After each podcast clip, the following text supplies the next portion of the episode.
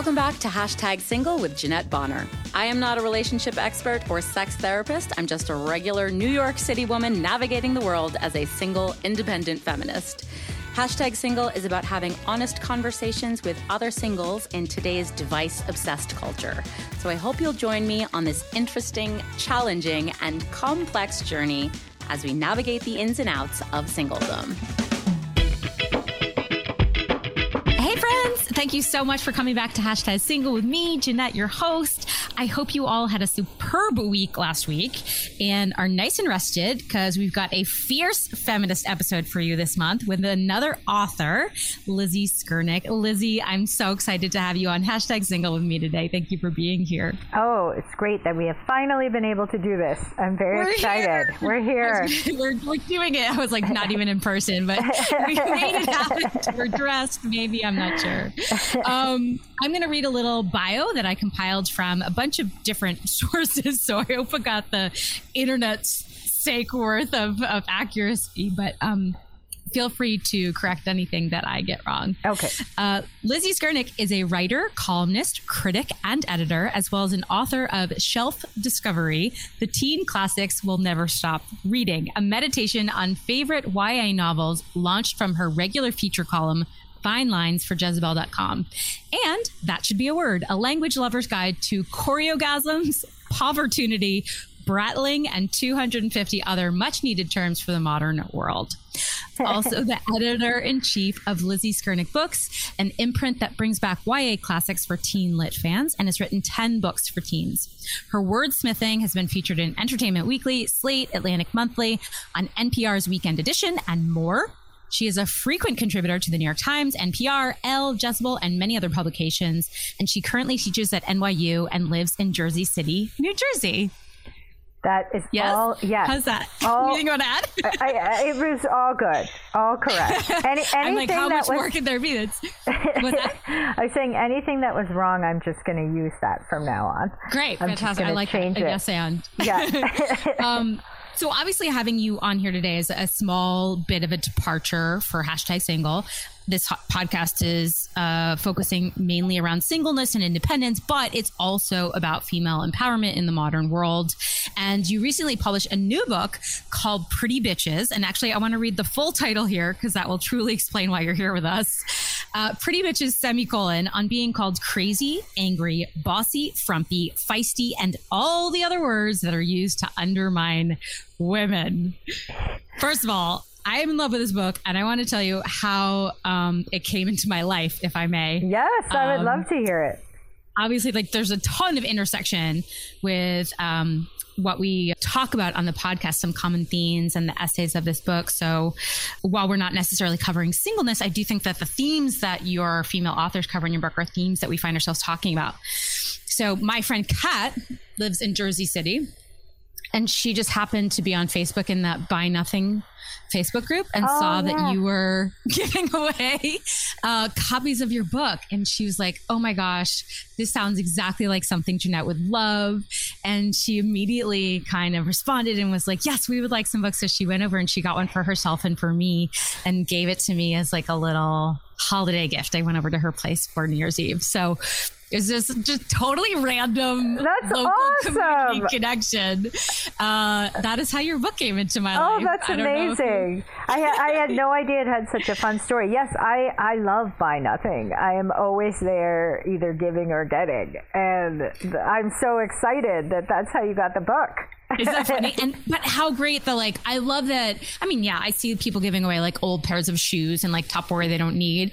But I love that an author would actually use that as a forum to get their book out to a different audience and a different demographic. I thought that was really clever. Oh yeah, It and worked. Yeah, and I well also my you know my publisher I didn't want to get the assistant in trouble, and I feel like now it's been so long that that's not going to happen. But they somehow they sent me 40 extra copies that that were the copies they were then supposed to send reviewers and then they did send the 40 to reviewers but Oh, that good, means okay. like 40 copies like went unsold but That's then bad. and and I yeah and I, which is whatever and then it's like books don't sell anyway and then I was gonna give them to Word Um, or and then uh, somebody, one of my friends, suggested doing it on that, and I actually didn't think anyone would be interested. Like I was sort of like, oh, I'll put them there, and then I'll give the rest to Word. And actually, people took so many, and somebody had already taken like thirty. So it was actually great Whoa. to see that the book was interesting to people. I was like, it's so sad that it came out like the day COVID launched. So we'll never we'll never know what would have happened to it in a non-COVID world. But definitely, it was it was thrilling. I mean. I, some people might not know how these buy nothing sites work, but people put in the comments, you know, I love it. I'd love to be considered, and like there were a billion comments right away. Oh my And- god!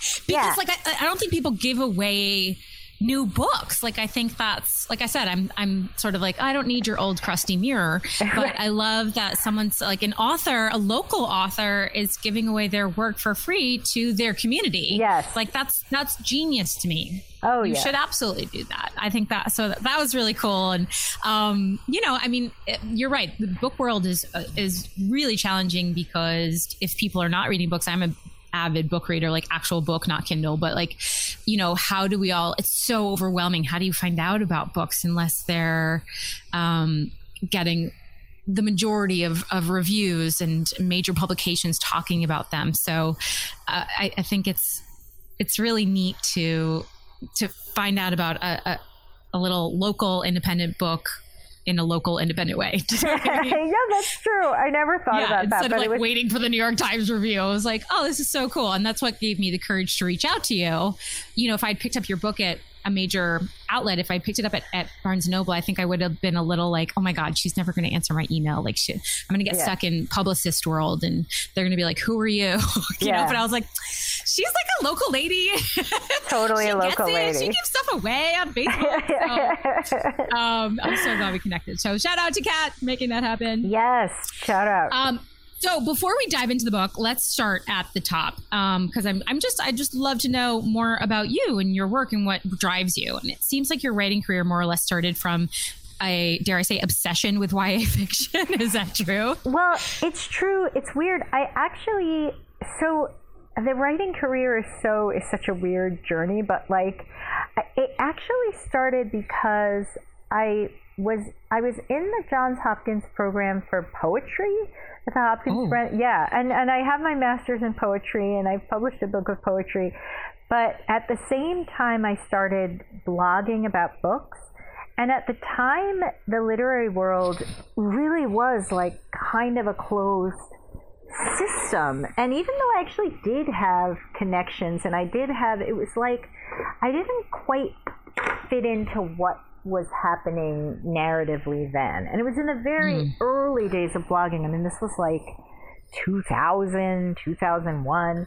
And so I started a literary blog um, because I like read about blogs. I was like, what are these weird? I mean, it's literally that early.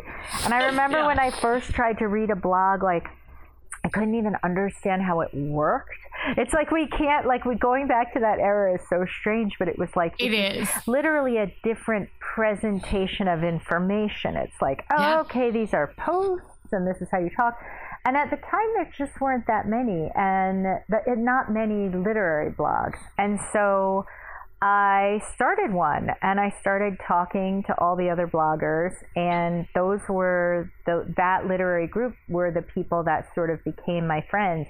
And then, totally you know, not predictably to us, which is so weird, but you know, we were all like in jobs we hated blogging anonymously. And then all of a sudden, the literary world was like, oh, you just said this mean thing about us. Do you want to write for us? And I, I promise you, Well, how this- weird. It's so weird. And this was not what we were shooting for. But I think, in a way, like we were probably people who had sort of tried to come in through the traditional ways, and it just wasn't how we talked, and it wasn't how we did anything, and it just wasn't how our brains worked. Um, and so I began doing that, and then I began doing a lot of book reviews and like cultural criticism and essay writing and you know book journalism, and and I had this blog at the same time and then um, a lot of my friends who were bloggers went on to become it like it was so early that like four of them went on to become editors at Gawker, which I guess is now defunct. Oh, interesting. Like who's Gawker. gonna know? Yeah, and it's like now that sounds old. That was like really? just for those of you listeners who are young, that was Google Gawker. Google Gawker, and it's like that was Twitter if Twitter had just one person, and that one person Yes. was incredibly brilliant. And so, and it was literally the first editor of Gawker, Elizabeth Spiers, and I just remember that. And so, um, and so Jezebel, which is the site where I first did all my writing about teen stuff, hadn't launched yet. And you know, Jezebel was then part of the Gawker empire, and my the, my friend introduced me to Anna Holmes, who was the incoming editor of this new site, Jezebel, and she was like, "I'd like to do a column about all the vintage YA we read as kids," and I was like, "That's what I was going to say to you at this wonderful Oh meal that we're having as we discuss what to do in like 1988 or whatever. It just seems so long ago now. Like, um, and uh, and so that's how that column started, and that was really basically a memoir I wrote through books. It was something my publisher fucking insisted on calling a memoir, and I was like. Mm. I know you're doing this because memoirs sell better, and it's not really a memoir, but okay. And I was like, I guess it is kind of a memoir, but still.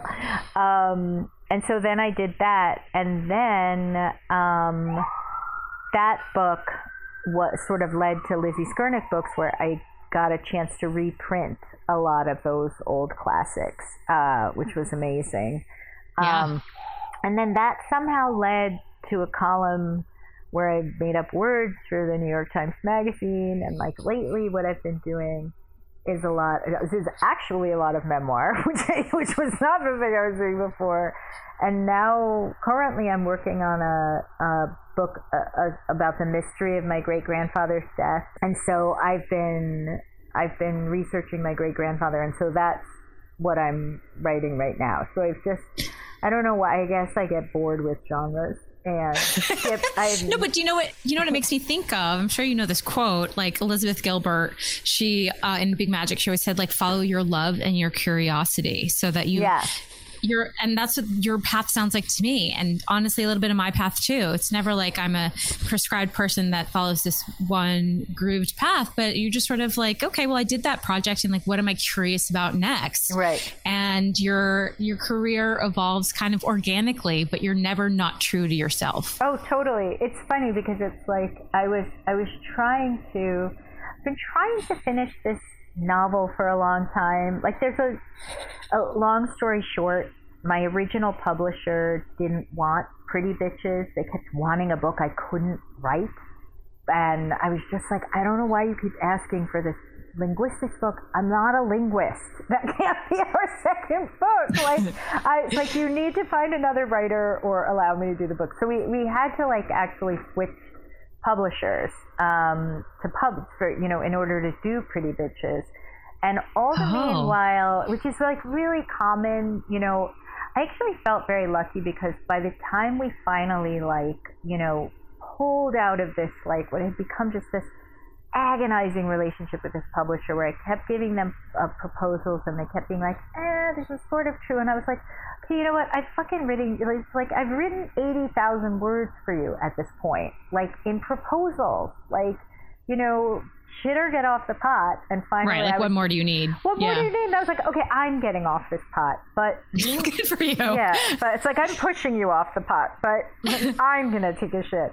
But like meanwhile, I was in kind of book jail because I couldn't write another book while I was ostensibly working out working through this book contract. So it was like those Oy. old musicians get stuck in these record contracts and then they're Yeah, like, yeah, yeah. you know, it was basically like that. It was horrible. And but I feel so lucky because by the time I got Pretty Bitches to a new publisher, I was like exhausted. And I was like, you know what? I'm going to do the best book I can, but and I'm but, you know, I just I really just have to get this book done, you know, and put it behind me like this has actually been kind of a traumatic experience and I, you know, Mm. but then when, you know, I asked many, many writers I admire to do it, um, the writers I admire most. Also, some writers asked to be in it when they heard about it, which was amazing. Like, probably had like five writers write and be like, I want to be in this book. And I was like, great, fine. Um, and people just turned in these like barn burner essays. Yeah. Where I was like, Jesus fucking Christ. And every time I read an essay about the word someone was talking about and what it had done to them, and then what they had done about it, like this word that they had been called, it was really revolutionary. And not to sound like woo woo, but I felt very healed by all the essays. Yeah. I was, and a lot of the writers said that too. They were like, you know what? I fucking feel better. I feel like I left this fucking word behind me now and I feel better. And so I feel like it's not that common for you to have like a really painful, horrible thing that you just get out of the way turn into an amazing thing that you're so proud is in the world. So I just feel very lucky about um, Pretty Bitches and what all the writers did.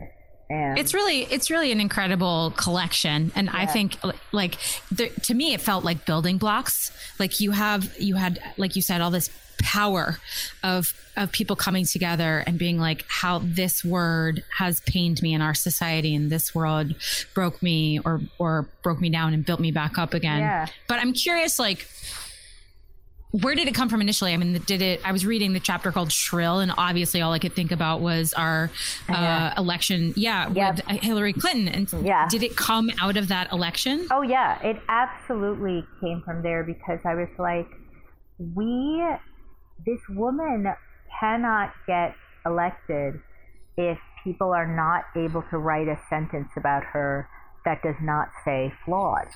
And I was just like, I do not understand because obviously every candidate is flawed in right. manifold ways. You know what I mean? Like she's I actually think Hillary is a huge Hillary fan is so much less flawed than most of the candidates. I was like, yeah, I, I, was always like, let's talk about Bernie's flaws. I can go right. on about those for a good, you know, couple of days if you want to hear some of those flaws. But like, I, I was like, we are actually collectively having a problem right now because this word will affect what people are able to do. Like, there are those of us that like Hillary and understand her in the world, but if you say, you know, it's just like propaganda. You say someone's flawed enough, and if you're the New York Times, and you say it 187 times, and then the people on the right are saying, lock her up, you know, and then, which is also what happens, you know, that somehow women, because of this flawed thing, are so silent from openly voicing our support. So I was very vocal, and so many people wrote behind the scenes and thanked me and were like, you know, I can't be vocal about this. And I was like, God, this is such fucking bullshit. I can't even deal with what's happening here. And so it it absolutely came out of the word flawed and mm. how Hillary's candidacy was affected by every fucking pundit saying flawed, half of whom later were revealed to be the pervious, worst sex offenders, you know, going. And they were like, don't even get me started on like, wow, that Matt Lauer, you know, interview where he was right, like right, right. leaning over and giving Trump a blowjob and like questioning Hillary about her emails you know, right. as if he didn't fucking know better. You know what no, I it's mean? Infuriating. Yeah, it's, it's like infuriating. it's like you know better, you dickhead. You have your own story. It's I mean, I love that like this I think it inspired a lot of women to gain clarity about the way that we view public figures. We're still talking about it when um, Kamala Harris had to get up and speak in her tone and yes. I'm, I'm speaking. But you have your own story which you share in the preface, the one about called a yappy bitch. Would you? Oh yeah. Would you share that with people who are unfamiliar with that story? Yes, this was so funny. But it actually wasn't funny at the time, but um, no, of um, course not. it was horrifying. it was horrifying. I mean, by the way, like so, so we were sitting in a park, and it was me, my good friend who is white and whose child is biracial, half you know black and white, and my child. I'm half black and white, and my child is um, also his sperm donor dad is Colombian and Mexican. My child actually looks blonde and white. Wow. so, you know, and Jersey City is really filled with kids like that. Like, it's very confusing. It's not confusing, it's good, but you're just like, you really don't want to assume whose parent belongs Of course. to whose Right, kid. right, You'd right. just be wrong every single time. So, and I grew up in that situation because I just, I came out looking very, very white. And when I was younger, actually, one time I was sitting in my mother's lap and a woman leaned over and said, Where is your mommy? And I looked at her like she's a fucking idiot, which she was, and I said, Right here. But, you know, it, it was very painful to my mother, I think, how different that particular thing, which happened all the time. Um, because you don't want people constantly telling you your child is not your child. And um, so, so we were talking about um, skin color because the dad actually started this conversation. He was white, and his daughter is white, and he started saying like, you know, I don't put my daughter's race because you know if you put their race, like that's what causes racism. And I was like, yeah, that, that's not what causes racism. Racism, and that doesn't do anything. There's a white guy who didn't put the race. Like Right, you right. didn't, you just literally did nothing except make yourself feel better. And I don't even know why you would feel better about that. Like you know. Race actually means a lot, and I'm very proud of my race, you know, despite looking completely white. And you're white, and so you know, and you should like cop to being white, and that's fine. Right, totally. it's all fine. And and then he got really peeved at me, um, and then we and then he was he started or he made some analogy involving like suntan lotion, and I was like, you know, actually like whether or not, I was like, you know, black people actually the darker your skin, the more you have to be careful about burning because you won't necessarily see the burn as it happens. You know, like actually, black skin is very sensitive, and you know, dermatologists don't know that, and that's a big problem. Done. And then he goes like, "You're kind of yappy, aren't you? Like, you're sort of a yappy bitch." And and I was like, my and and the problem with that, like, it was sort of doubly horrifying because it wasn't just that he called me a yappy bitch which is horrible. Like It is horrible. It's not nice and it's horrible. But also he was filled with rage.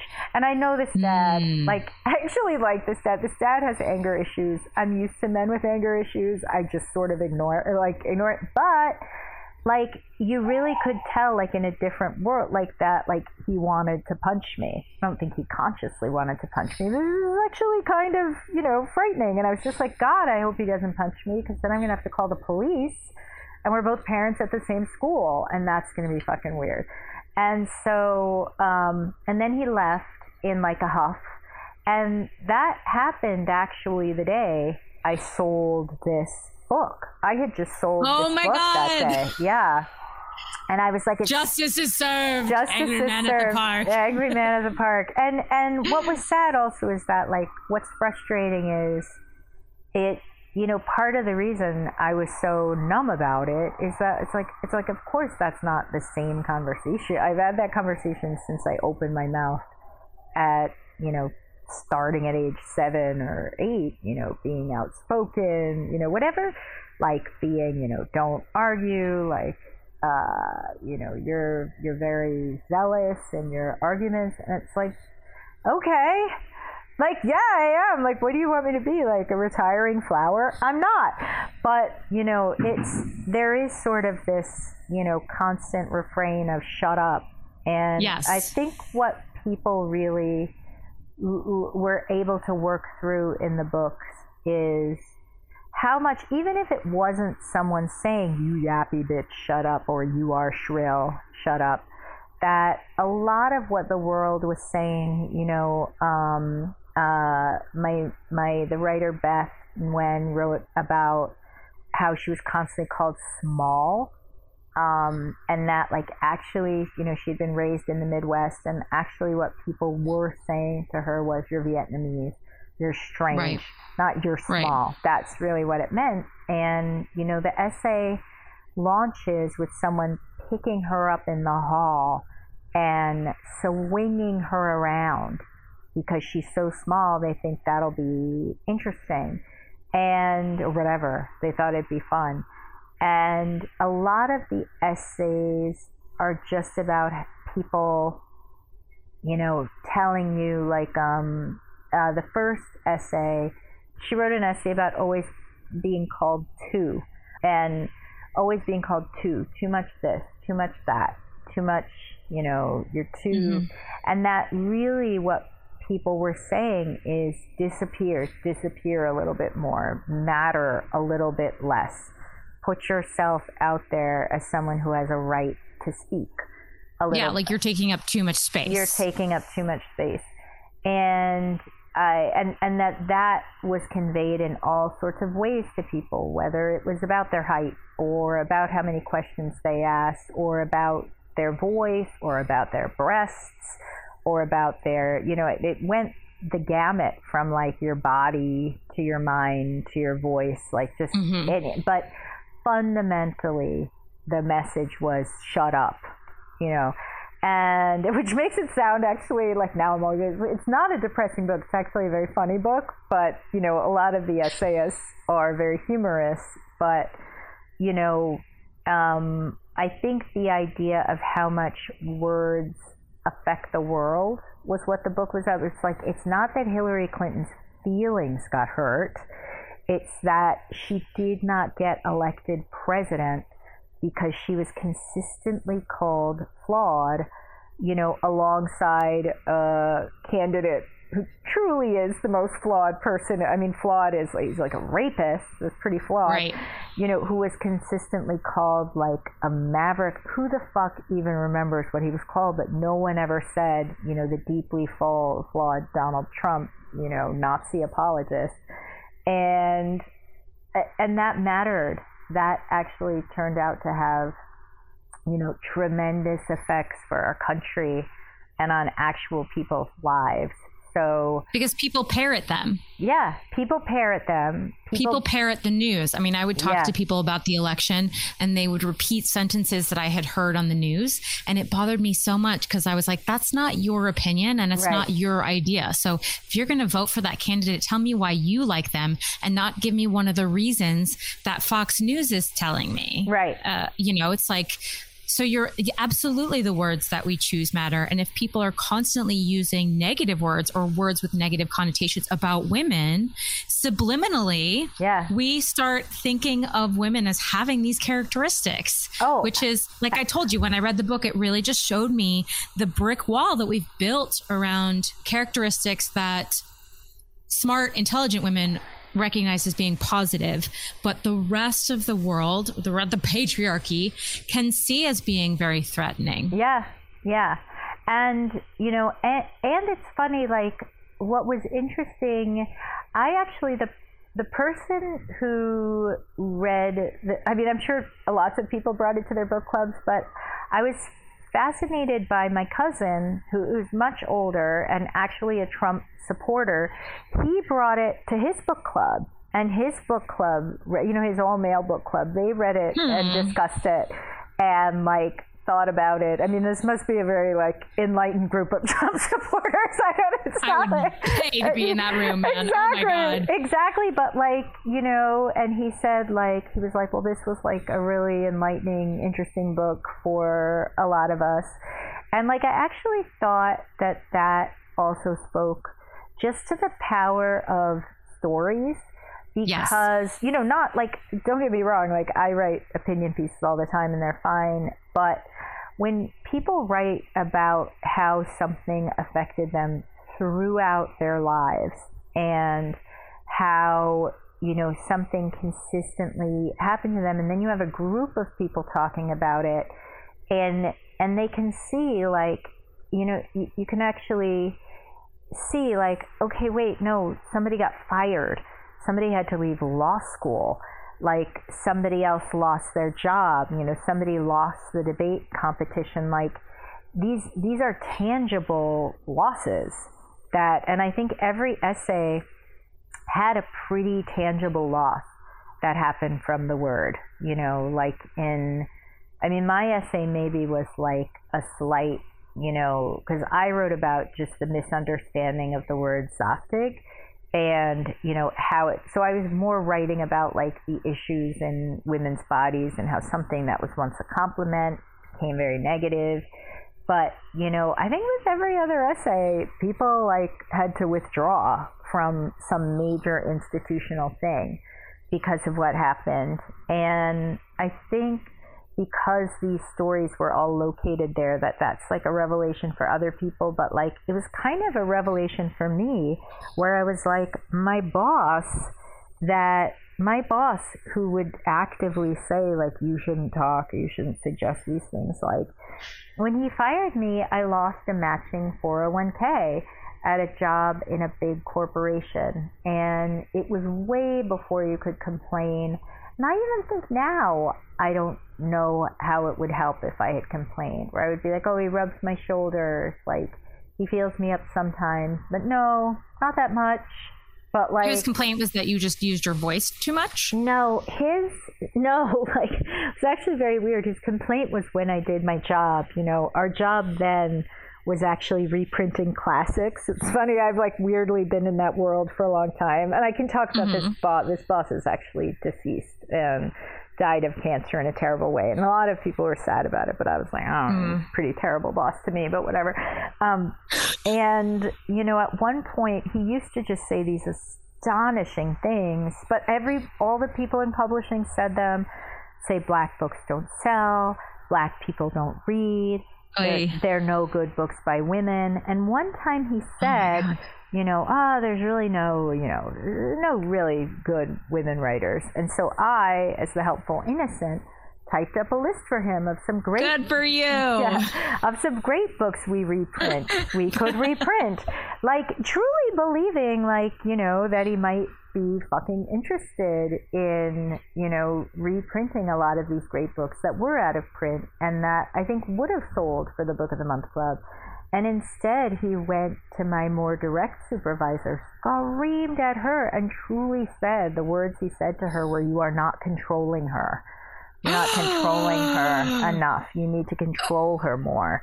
And, oh my God, Lizzie! yeah. And so for doing my job, it's not like I stood up and said, like, you're making me uncomfortable. Which you should have. Which I should have, but I, oh that, my God. that's not what I did. I got yelled at for doing my job, not for saying, get your hands off my shoulder. Because you challenged him. And it's the same story with the guy in the park. Yes. Um, there's no, you know, there's not a specific essay in your book that speaks about uh, challenge as a word in itself, but all of them are related to the fact that they either felt challenged by this word or were challenging someone else by their behavior around this word. Oh, yeah. And it was just like all of it was this very imbued power structure to me. It was like patriarchy 101 of people not wanting to relinquish power to women, period, right. end of sentence, you know? Absolutely. Absolutely. And also sort of gaslighting you about it.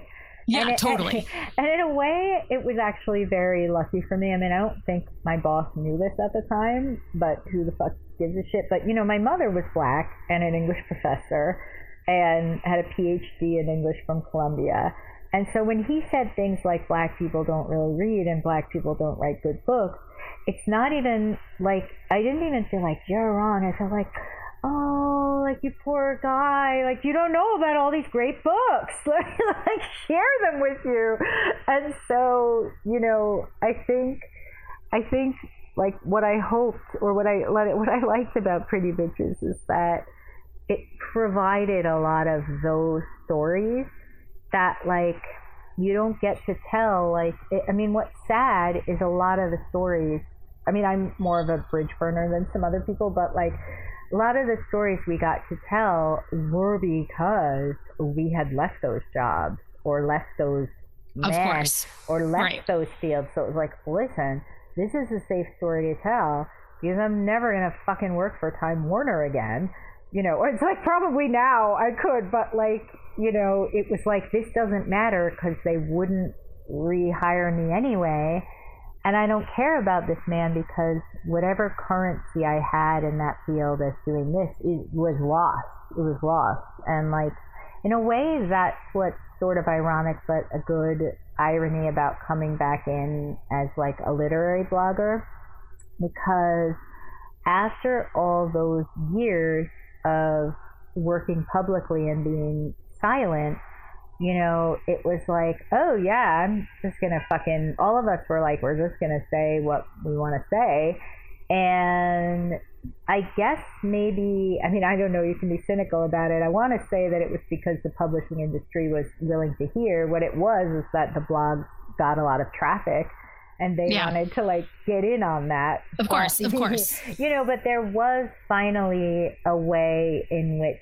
like the internet, obviously, what we know now is it is certainly um, not a democracy is not necessarily helpful in allowing people to speak, but also many times and in many ways, it actually really is. And so I think part of the reason I could publish this book is because of me too. You know, I think yeah. fi- finally after Hillary and after these really these hashtags that release these torrents of stories you know, and this was after Larry Nassar. It was, it was just after these like massive revelations of mass silencing. And I think people were ready to hear things in a way they hadn't been before. I just want to honor the fact that the book is is unique even though you have your own highly justified opinions of certain words you instead asked 27 different women of unique races, backgrounds, sexual orientations, educations to weigh in. I think that's what gives the the book its power is because it's not single-minded and it's coming from it's a it's women's experiences across the board of those diversifications. I'm just yeah. curious like for your own essay you have Zaftig but if there's if there was one word that someone else wrote about that really resonated with you? You know the the essay there were quite a few essays that really resonated with me but um like, like i would say i mean definitely two which i just that adora's essay. And then you know what was her word again? Her word was two. T-O-O, oh two right okay yeah. yes. And then professional also mm. really resonated with me you know that professional was really meant to be like you are not enough like a you know white man and yeah. you know you you need to seem more like a white man.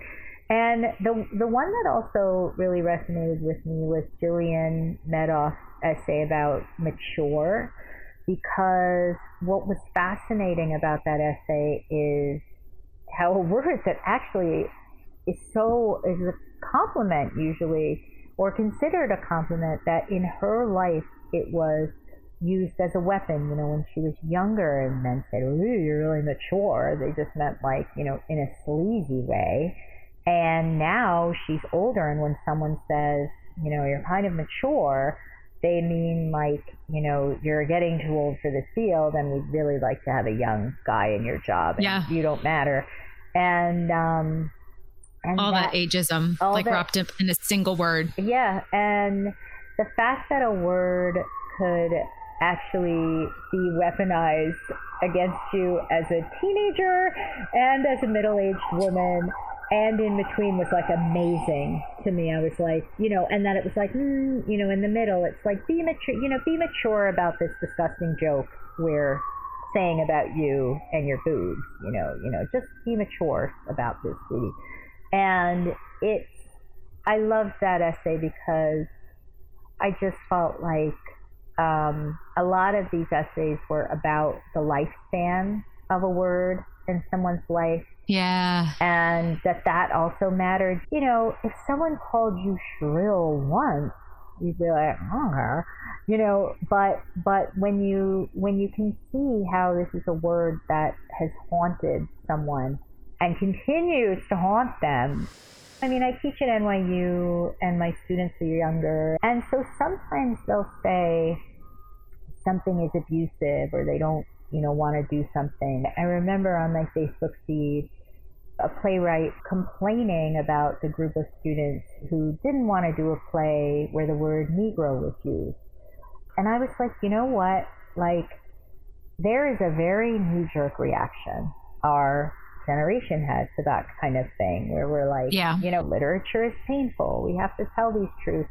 And then sometimes, you know, when I listen to my students, I'm kind of like, I really do feel, whether you agree or not, that there is something valuable to thinking about, like, well, like, we only have so much time on this earth. We only have so much, so many plays to put on in our youth. You know, what, why not choose a play where we don't have to say Negro, Negro, Negro, Negro, Negro, which like is to that generation. I mean, it's what my grandmother said just as the word for black. But you know, there is a reason that black power took away Negro and said, we're going to say black. You know, we're going to say black is beautiful, black and I'm proud. You know, we're going to take away this word that white people use for us. And I was just like, I don't know that I agree, but I want to see the worth in that point of view because mm, I want to. Like yeah, I want to see the worth in saying no. This actually fucking matters if I spend four months of my life on this particular play. I love this idea of, of exploring the history of a word and not just with the, the history that comes with our story and that word, but with a generation story of that word yeah. and trying to explore the implications of it. Obviously, there's certain pressure words that come up or or words that constantly are, are in theme on the podcast. And I wondered if I could just get your thoughts off the top of your head around one that comes up constantly because I think it's a very hot button word. And the word is shame. Oh yeah. Um well, what context are people using it in? Like, are they using it in like that's a shame or like a shame? No, I think the the shame com- it's a sort of an active like shaming is in like the shame that we hold for being yeah. single at a certain age that we haven't accomplished some sort of life goal that we quote unquote should have achieved at a certain place, or the shaming that we receive from well-meaning people who love us that say things like demean why we might not have found a person yet. It's right. a, that as if it's our fault. Yeah. I think there's a lot of um, internal shaming about being single, and I think there's a lot of societal shaming about being single as well. Yeah. Wanted to know, you know, two seconds of your thoughts around that word. Well, I think uh, Glynis MacNicol actually wrote about it. Do you know it's so funny? Wait, I'll just interrupt you yeah. really quickly. So, one of my very earliest episodes, episode six, I talked to my friend Jackie, who recommended that book to me yeah. because she had just turned 40. And we talked about uh, the themes that come up in her book. No one tells you this. Yeah. Um, so that obviously, like her, I haven't had her on the podcast yet, but all of what she talks about around singleness really resonated with me and with Jackie, and I think a lot of our listeners too. Oh, yeah. Well, there is a shaming, and what the shaming does is makes you feel like like because let's say it could be a choice could not be a choice like you could actually really be looking for a partner or not looking for a partner but either way, like it doesn't mean your life is fake. Doesn't mean your life hasn't started yet. Like it doesn't mean your life is meaningless or lacking, you know. And I think that this what that shame does is make you feel like your life is in abeyance. Your life is not yeah. complete, you know. And it's like, listen, there's lots of fucking ways in which our lives are not complete that we might want. Like we might want to own a house. Uh, we might want to take more vacations. Like we might wish we had gone to school for four more years. You know, we might want a child. We want to move to a different city. Like there's all sorts of like life changing shit that you're not doing at any given time in your life that like you don't nobody's going to make you feel ashamed of. Like, well, like until she, you know, uh, composes that symphony, it's all, everything's on hold. Um, a great part of the essay is when the author, Glynis MacNicol, talks about how there's no narrative for being single. You know, mm. Mary Tyler Moore was kind of the last of the happy single girls. And and you still always had the sense that this was you know not the end of her life. Like for instance like now now I'm engaged. And when I got engaged it was so strange. All of a sudden, my future husband's kids and his ex wife all assumed I would be moving in right away, which is crazy, as if I had like no life, you know what I mean? And I, I don't think it was conscious, but there's a way we do that where it's like, well, of course, your real life can start now. Ooh. Um, and that persists even today. And it's so strange because it's like, you know, it would be so, you would be such an unhappy person if, you know, you didn't have a million things to bind you to the life you had now. And it actually does make a person you know, it's why your early 20s can be so hard. You, you haven't bound yourself anywhere yet, usually. And, you know, you're supposed to be experimenting, which is fun, but it's also, you know, can make you real a little bit. And, um, and so I think that's where the shame comes from. I mean, I don't think it's like a conspiracy but the idea the idea is to keep you from feeling that you can have a fulfilling life um, while Oof. you're while you're not partnered. And so I wonder if the shame on some level isn't really about being single. It's about it, it's like the shame functions to keep you from building up powerful bonds where you are right now and maybe accomplishing things now that you want to accomplish. So it's like, you know, it's like the culture shames you because that keeps you powerless. Yeah, yeah. to keep people small. Yeah. That's a really, really intense yeah. idea.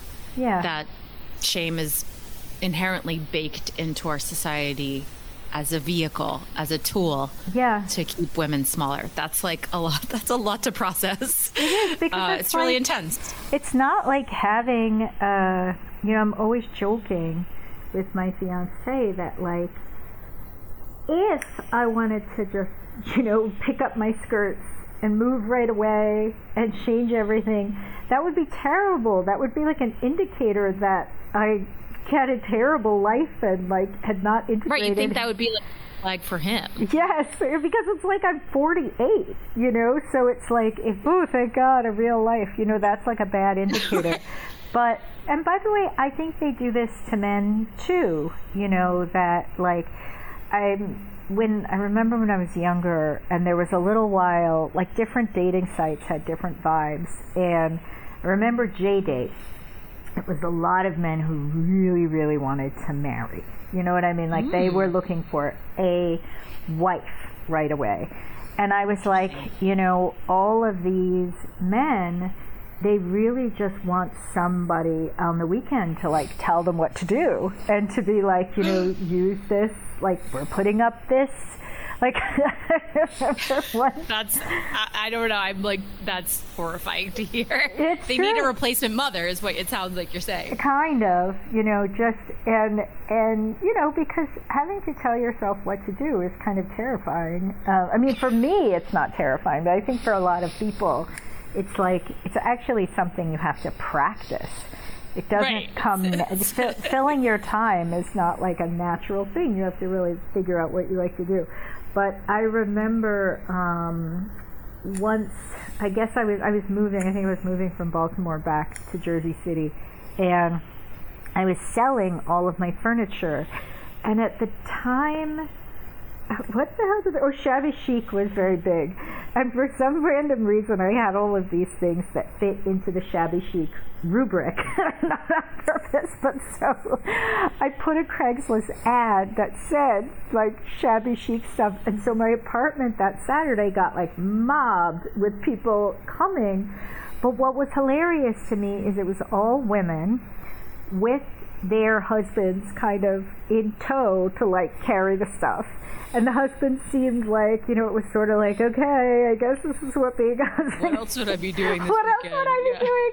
Or sort of like, this is my job, you know, like, and, and, and there was something sort of sweet about it.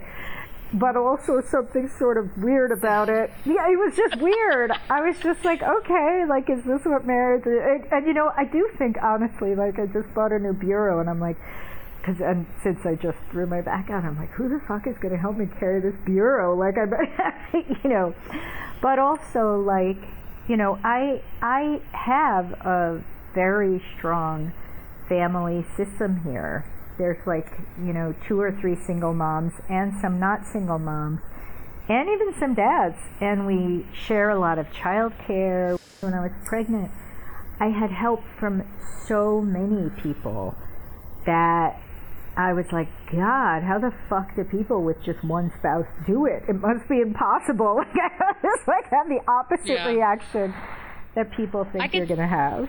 And I can see, I mean, I can see how a family, when you said you were talking about men on J date that were looking for a wife, yeah. what I thought you were leaning towards was the stress from Jewish mothers or Jewish families yeah. for their children to get married. I thought you were going to talk more about that, particularly culturally. But I understand how a family could want so badly for their children to have that kind of structure in case something like that happens yeah. that that fierce desire turns into blame or shame. Like, how come you're not married yet is actually a fear of, I'm worried about you. My mom said this the other day. My, my dad had eye surgery and she needs to put drops in his eyes every day. Yeah. And he can only be upright when he is eating or using the restroom. Ah. So, you know, he needs someone to care for him while he's healing. And my mom thought, told me immediately,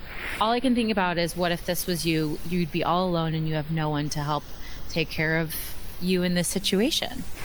You know what? So, She's not wrong. well, no, no, no, though. You know what? She is wrong. I can tell you a happy story. It's not that happy a story, but I can tell you a happy story, which is that. So my, I haven't, I had an aunt Cheryl. Mm. So she was single. She was single really ever since her late 20s and pretty much what she had was um, when she got cancer you know, my mother always, always tried to, Sherry's alone, Sherry's alone. When she got cancer, all of her friends from all over the world flew in to care for her. Aww. Her her two best friends, Farrell and Presert, they bought the apartment next door to oh be with God. her. And all of her other friends came in in shifts, including me, including my other aunts, including just a million, a million relatives. Um, and she, every time she did chemo, had someone with her. Her, her friend Keld also moved to Seattle to be with her. Um, and when she died, she actually had, there were funerals for her in four countries. So there was a funeral for her in Hawaii, where she had lived for a long time as a flight attendant. There was one in Seattle, where she lived then. There was one in the Welsh town that one of her best friends was from, where she knew everybody. And there was one in Australia, where oh she had many friends. So she, you know, and my mother, my mother just died, and she, my mother also had people all over the world who adored her, but you know, she didn't have four funerals. Um, these are funerals, by the way, held after Sherry was dead. She had like, say that's yeah, she had no part. It's not like she planned four funerals, but you know, the right. entire town in Wales had known her for twenty years. That's so beautiful. They were four celebrations of life, is yes, what they were. They were, and so she never lacked anybody to help her and take care of her. And I think the the hard thing about marriage for people for people who are married, I mean, is that like it it can encourage you to give up like you know, not being married means you miss out on that profound bond, right, of partnership. Mm-hmm but also it can make people sort of neglect other bonds. Um, 100%. Yep. You know, and my friends, my married friends and I, we really, really, really very strongly maintain our friendships. You know, my friends that are wives or husbands, you know, we do. And I, I think it just gives you a healthier marriage, a healthier life. Agreed. You know, like you don't you don't want to be all stuck on one person. We sort of need that variety, um, I think. And so I guess the shaming the shaming is just a way to take away people's happiness. That's my those are my thoughts on shame. Yeah, that it's, yeah. No, that that it's great. there to Fantastic. prevent people from being happy. Yeah. I'm wondering, I'm just curious, and the answer can be no, but I'm curious if there's a word in your brain, being a wordsmith, that you think is is really full of tension in single culture or affiliated with single women. Huh. You know what's funny? Well, this is a word.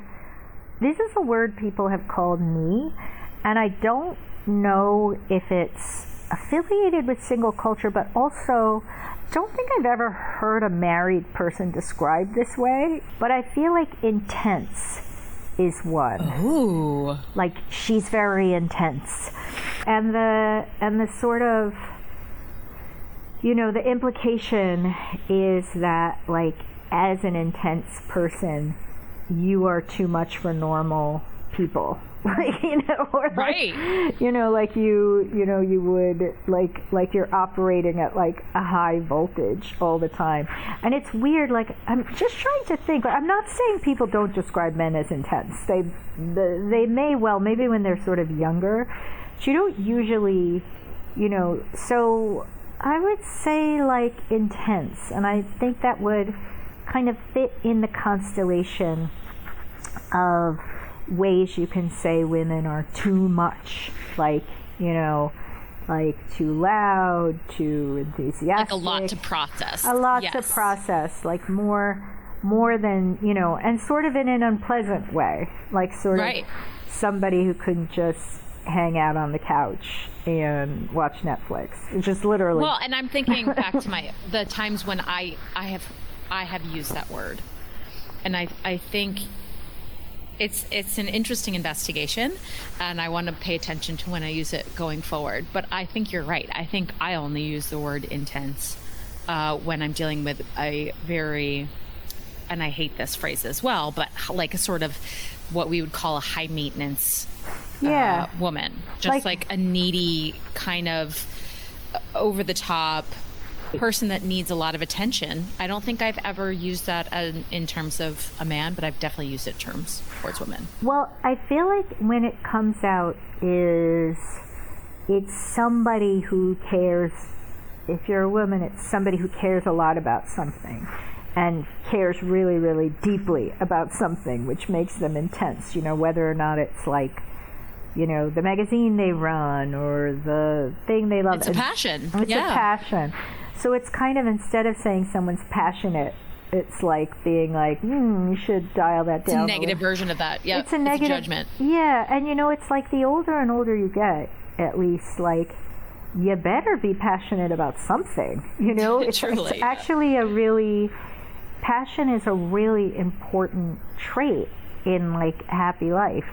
So calling someone, you know, intense is a way of kind of devaluing that sort of Totally. passion. And you know maybe women don't you know get as much room to be the kind of people who really really are at home on a big stage you know like mm. you have to almost become you know you have to become like living camp and kitsch to be able to do that. Like you just have to become Cher and i'm sure you know Cher finds it fabulous to be Cher but some some people need a big stage that are not necessarily entertainers you know? I wonder if there's a way to like reclaim that word or reframe that word yeah. as as a positive thing. yeah. One of my questions for you sort of nice segue.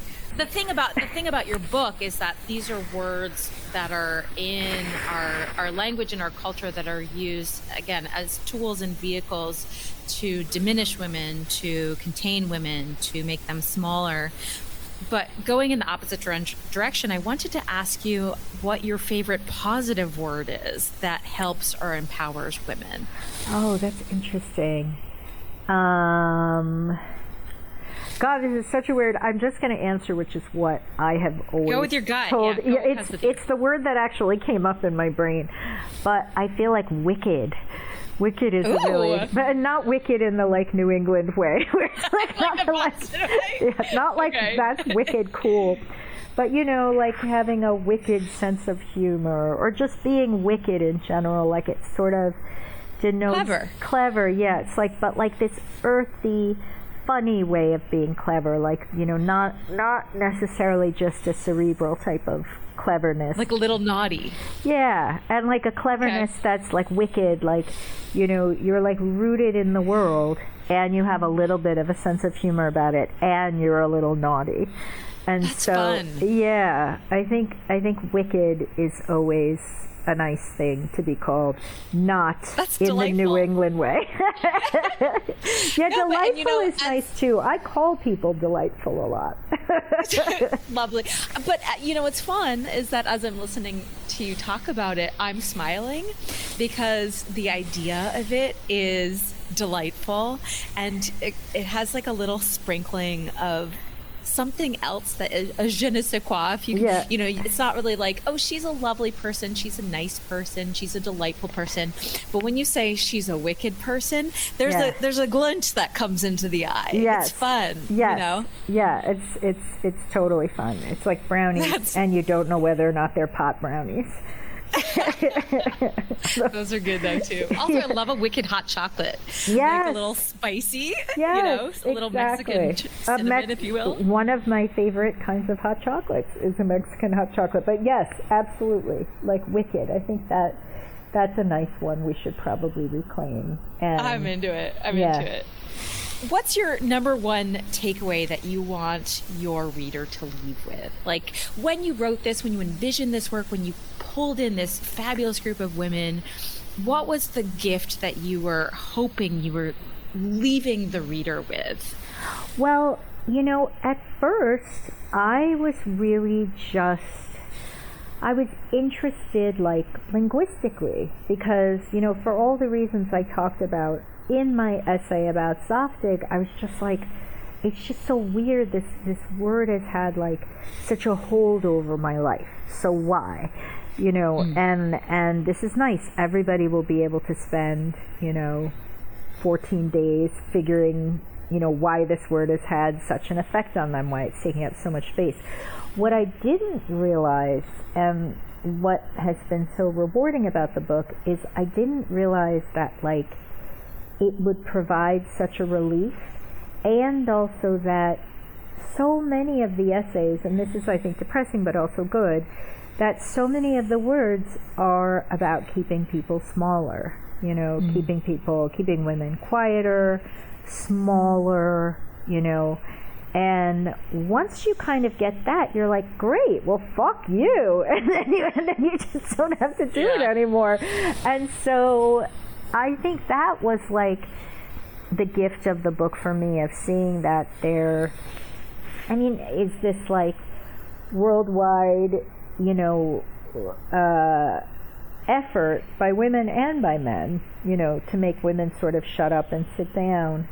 And it was nice to see that it was also just happening, you know, in sentences, and that you could look at those sentences and you could say, oh, like, this is somebody that's going to fuck me over, and this is wrong, mm. and I don't have to listen to it. I don't have to entertain it at all. Like, if someone calls me loud, I mean, whatever, I am actually kind of loud, but if, if someone calls me loud, you know, that's actually just an indicator that they would feel more comfortable if they had the upper hand in the relationship. And um, and so once you know that, you're sort of like, well, yeah, fuck you then. That's not how I'm more comfortable.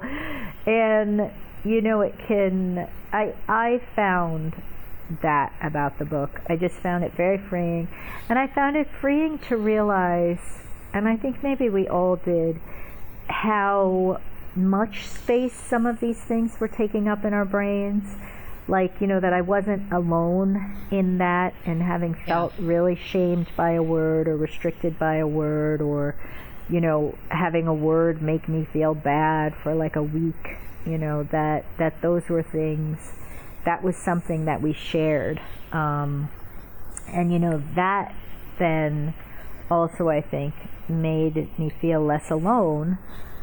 And, you know, loneliness, maybe that's also something to take away from it. Like, you know, lone, being alone, not realizing people share your life is something single women get shamed for all the time.